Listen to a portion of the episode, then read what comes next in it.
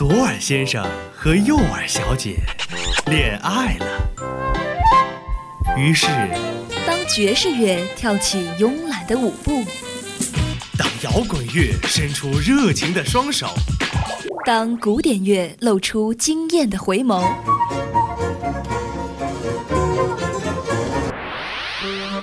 耳朵们纷纷坠入了音乐的爱河。耳朵们纷纷坠入了音乐的爱河。相思湖广播电台，耳朵有话说。好好享受这属于耳朵的美好时光吧。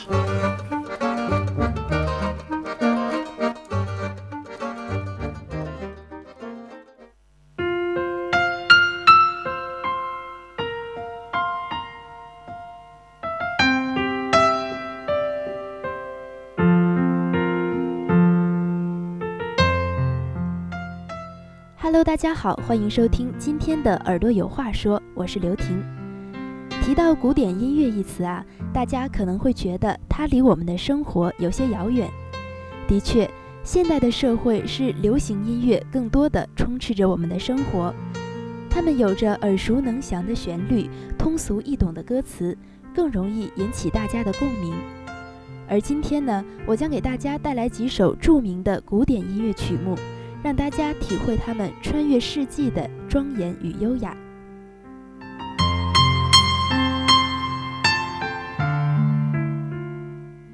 首先给大家带来的是巴赫的 G 弦上的咏叹调。在说这首音乐之前呢，我们先来了解一下这位伟大的音乐家。他的一生命运多舛，而天才往往在痛苦与磨难中诞生。巴赫的一生中，贫困和死亡紧紧相随，但他却从未放弃过对美好生活的追求。他秉承着人道主义崇高的信念。创造了一首首富有人情味而生机勃勃的乐曲。相比亨德尔，巴赫内向安静，在音乐形式上无意创新，这导致他在他逝世后的半个世纪里，他的音乐几乎无人问津。然而呢，巴赫却谙熟当时那个时代所有的音乐形式，并对其中任何一种都能够运用自如，达到炉火纯青，堪称前无古人后无来者。他的管弦乐作品变幻多样，感人至深。当门德尔松在钢琴上把《G 弦之歌》演奏给歌德听时，歌德说：“开头是这样的华丽庄严，使人可以想到一大群的显要人物沿着长长的楼梯鱼贯而下。也许这是最接近神的感受，那份庄严肃穆涤荡心灵。乐曲浓郁深沉，开始时速度缓慢。”而随着长音渐强，心随音动，如同轻声咏唱，仿佛上帝在倾诉。第二段声音起伏较大，迂回曲折，音调不断上扬，最后再回归宁静，仿佛生生的祝福，让人坚定信念，倍感希望与美好。下面我们就来欣赏一下这首优美的乐曲。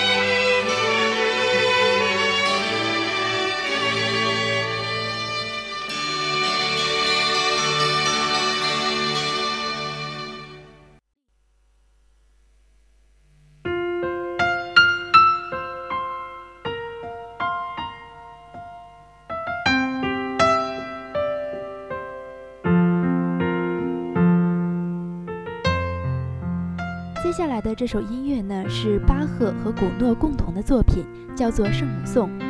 这是一首世界闻名的、旋律优美感人的沉思曲。它的诞生是先有伴奏，后有旋律。先是巴赫普及推广了十二平均律，多年以后，法国音乐家古诺突发奇想，根据其衍生出了一支清新神奇的旋律。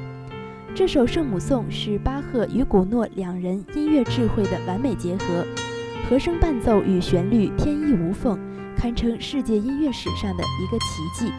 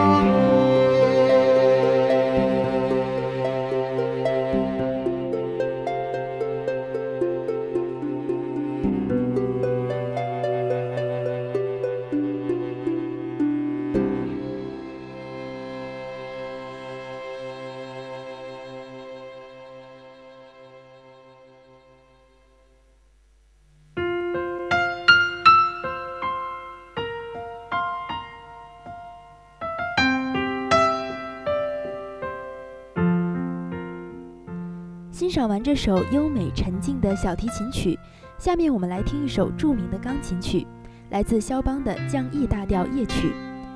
肖邦从小就表现出非凡的音乐天赋，六岁开始学习音乐，七岁时就创作了波兰舞曲，八岁登台演出，不不足二十岁就已经出名，成为华沙公认的钢琴家和作曲家。当时的欧洲报纸上有这样一句话。上帝把莫扎特赐给了奥地利，却把肖邦赐给了波兰。他是历史上最具影响力和最受欢迎的钢琴作曲家之一，是欧洲19世纪浪漫主义音乐的代表人物。肖邦的创作几乎都是钢琴曲，因此被誉为钢琴诗人。